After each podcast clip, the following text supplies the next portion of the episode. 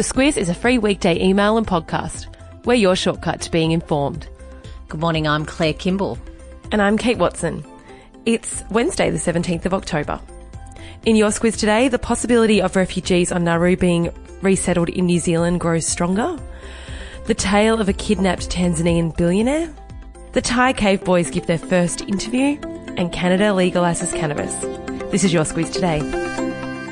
Some Liberal backbench MPs have gone to Scott Morrison, Claire, with concerns about asylum seeker children on Nauru.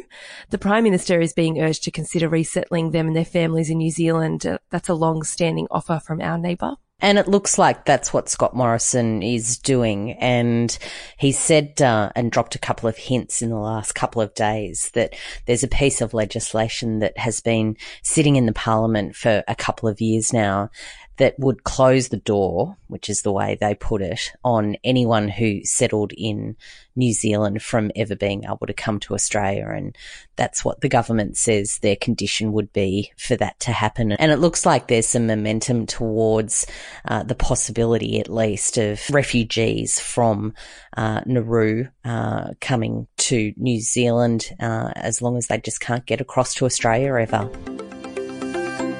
And there have been a few other curly ones this week for our PM, led by one fairly significant admin error.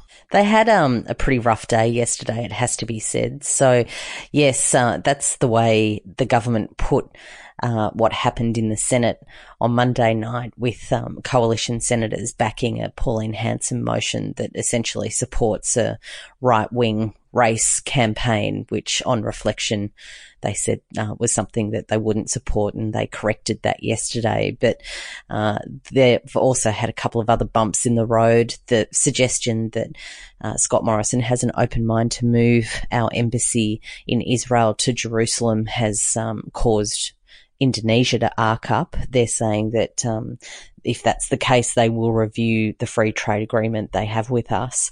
Uh, and there's also been um, a couple of other bits and pieces with um, the government certainly tying up some loose ends.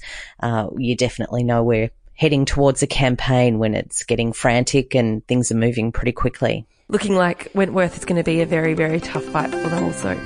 A Tanzanian man who has a personal net worth of 1.5 billion dollars has been cab- kidnapped in his home country with a reward of 440,000 US for information leading to his rescue. He was kidnapped late last week in the nation's largest city as he was leaving the gym. He's Africa's youngest billionaire. He's just 43. Uh, he was a politician and now he's running his family's quite large textile and food businesses. And um, yeah, his family have now offered a reward, and police say the a ransom hasn't been uh, requested by the kidnappers and they believe the kidnappers are foreigners. So, yeah, that'll be um, an interesting one to see if, how that gets resolved. Yeah. Uh, the Thai cave boys who need no introduction have given their first TV interview on US talk show Ellen yesterday. Yeah, it was um, the links in the email to have a look at that. Ellen, of course, um, no doubt put in a pretty substantial uh, offer and bid for, for that to happen, I would have thought. And gee, they look good, those kids. It was a really lovely interview to watch last night. A little stilted given the, the language barrier, but um, yeah, nice to see them all together. Uh, you can also now legally buy cannabis in Canada, Claire. That's a, a big deal. Yeah, from today, Canada becomes the second nation in the world after Uruguay, uh, where it's legal to use cannabis recreationally. And uh, apparently, Canada has the highest rate of usage of um, of marijuana. So, yeah, that's something that they've been um, working towards for a while.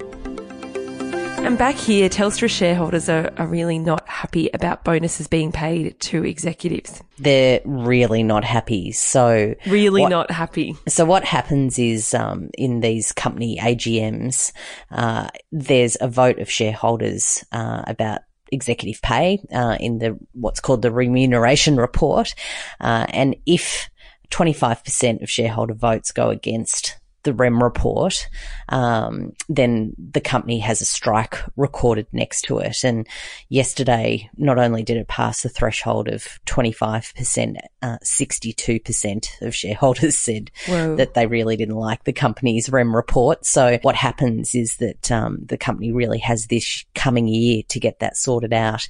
Uh, of course, the REM report will be voted on in the next AGM. And if uh, there's another strike against them, then uh, the board could be spilled. So a lot of unhappiness there. Um, probably one of the more substantial things out of yesterday for Telstra 2 was that it announced that it had lost about $500 million uh, on a Silicon Valley video streaming startup that it invested in and eventually went Ooh. bust. Well, someone else that's it hasn't been having a great time of it is Bauer Media. Yesterday, they also announced they're shutting Cosmo magazine. Fairly historical magazine for a lot of us. Yeah, yeah, it's from that generation, and what they said was that um, the kids today, young people today, aren't consuming magazines the way they used to, and uh, looks like they hadn't successfully made um, any sort of bridge across into digital. At least our cricketers are having a better time of it, particularly Aussie off spin bowler Nathan Lyon, who took four wickets in six deliveries in the first day of the second Test match against Pakistan.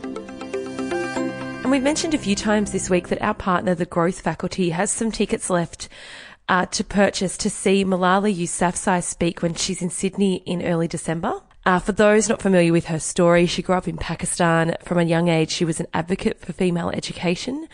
For her advocacy, she was shot in the face by the Taliban on her way home from school. She survived to become the world's youngest ever Nobel laureate.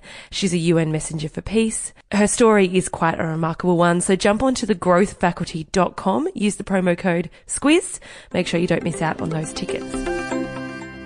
Subject line. What's the subject line today? And then he kissed me, which uh, is Ooh. the old Crystals song, I think it is, Phil Spector and back in the day. Anyway, uh, you'll know it when you hear it. Uh, that of course mm-hmm. relates to Daphne Dunn, the 98 year old who I wouldn't say she's a Harry stalker, but, um, certainly she's someone who gets his attention whenever he's in town in Sydney and they had their encounter again yesterday. Yeah, the Royals are off to Dubbo today. Six times the Royals have visited Dubbo. So the, the people there are old hands at this. Of course, all eyes given um, the website of um, Aussie designer Karen Gee crashed yesterday uh, when Meghan stepped out in her frock. Um, be interesting to see what she steps out in today, I guess. The best kind of website crash. Yeah. She'd be pretty happy about that. You'd have to be, yeah.